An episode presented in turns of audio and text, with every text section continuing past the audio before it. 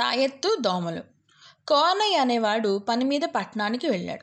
వాడు ఒక పెద్ద వీధి వెంట నడుస్తుండగా దాపులనున్న ఒక చెంత చెట్టు కింద కొందరు మనుషులు గుంపుగా చేరి ఉండడం కంటబడింది. కోనయ్య అక్కడికి వెళ్ళి జనం మధ్యగా దారి చేసుకుని కాస్త ముందుకు వెళ్ళాడు. చెట్టు బోధన అనుకుని పులి చర్మం మీద ఒకడు కూర్చుని ఉన్నాడు. పొడవాటి తెల్లని గడ్డం నుటిటి మీద ఇంత మందాన విభూది మెడలో రుద్రాక్షలు చూపులకు గొప్ప మంత్రవేత్తలా ఉన్నాడు. జనం చెప్పుకుంటున్న మాటలను బట్టి ఆ మంత్రవేత్త రెండు రోజుల కిందటే ఆ చెట్టు కింద చేరాడని ఎటువంటి ఇతిబాధలైన మహిమగల తాయెత్తు కుదుర్చగలడని కోనయ్యకు తెలిసింది.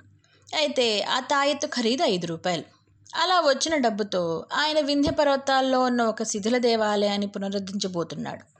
కోనయ్య ఈ మధ్య పెరట్లో బావి తవ్విస్తున్నాడు. ఇరవై అడుగుల లోతు తవ్వినా ఉప్పు నీళ్ళు తప్ప మంచినీళ్ళు పడే జాడలు కనిపించడం లేదు. ఇందుకు మహిమగల తాయెత్తు ఉపయోగించుకుందామేమో? కనుక్కుందామని దుస్తుల్లో దాచి ఉన్న డబ్బుల్లోంచి ఐదు రూపాయలు తీసి మంత్రవేత్త దగ్గరకు వెళ్ళబోయాడు.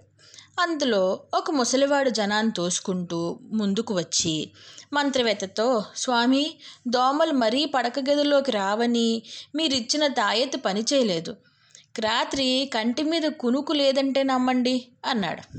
మంత్రవేత్త అతడి కేసి ఆశ్చర్యంగా చూస్తూ తాయెత్తును నేను ఉపయోగించమన్న విధంగా ఉపయోగించావా? దానిని దోమతెర లోపల పెట్టాలి. ఆ పని చేసావా అని అడిగాడు. కథ కంచికి మన ఇంటికి.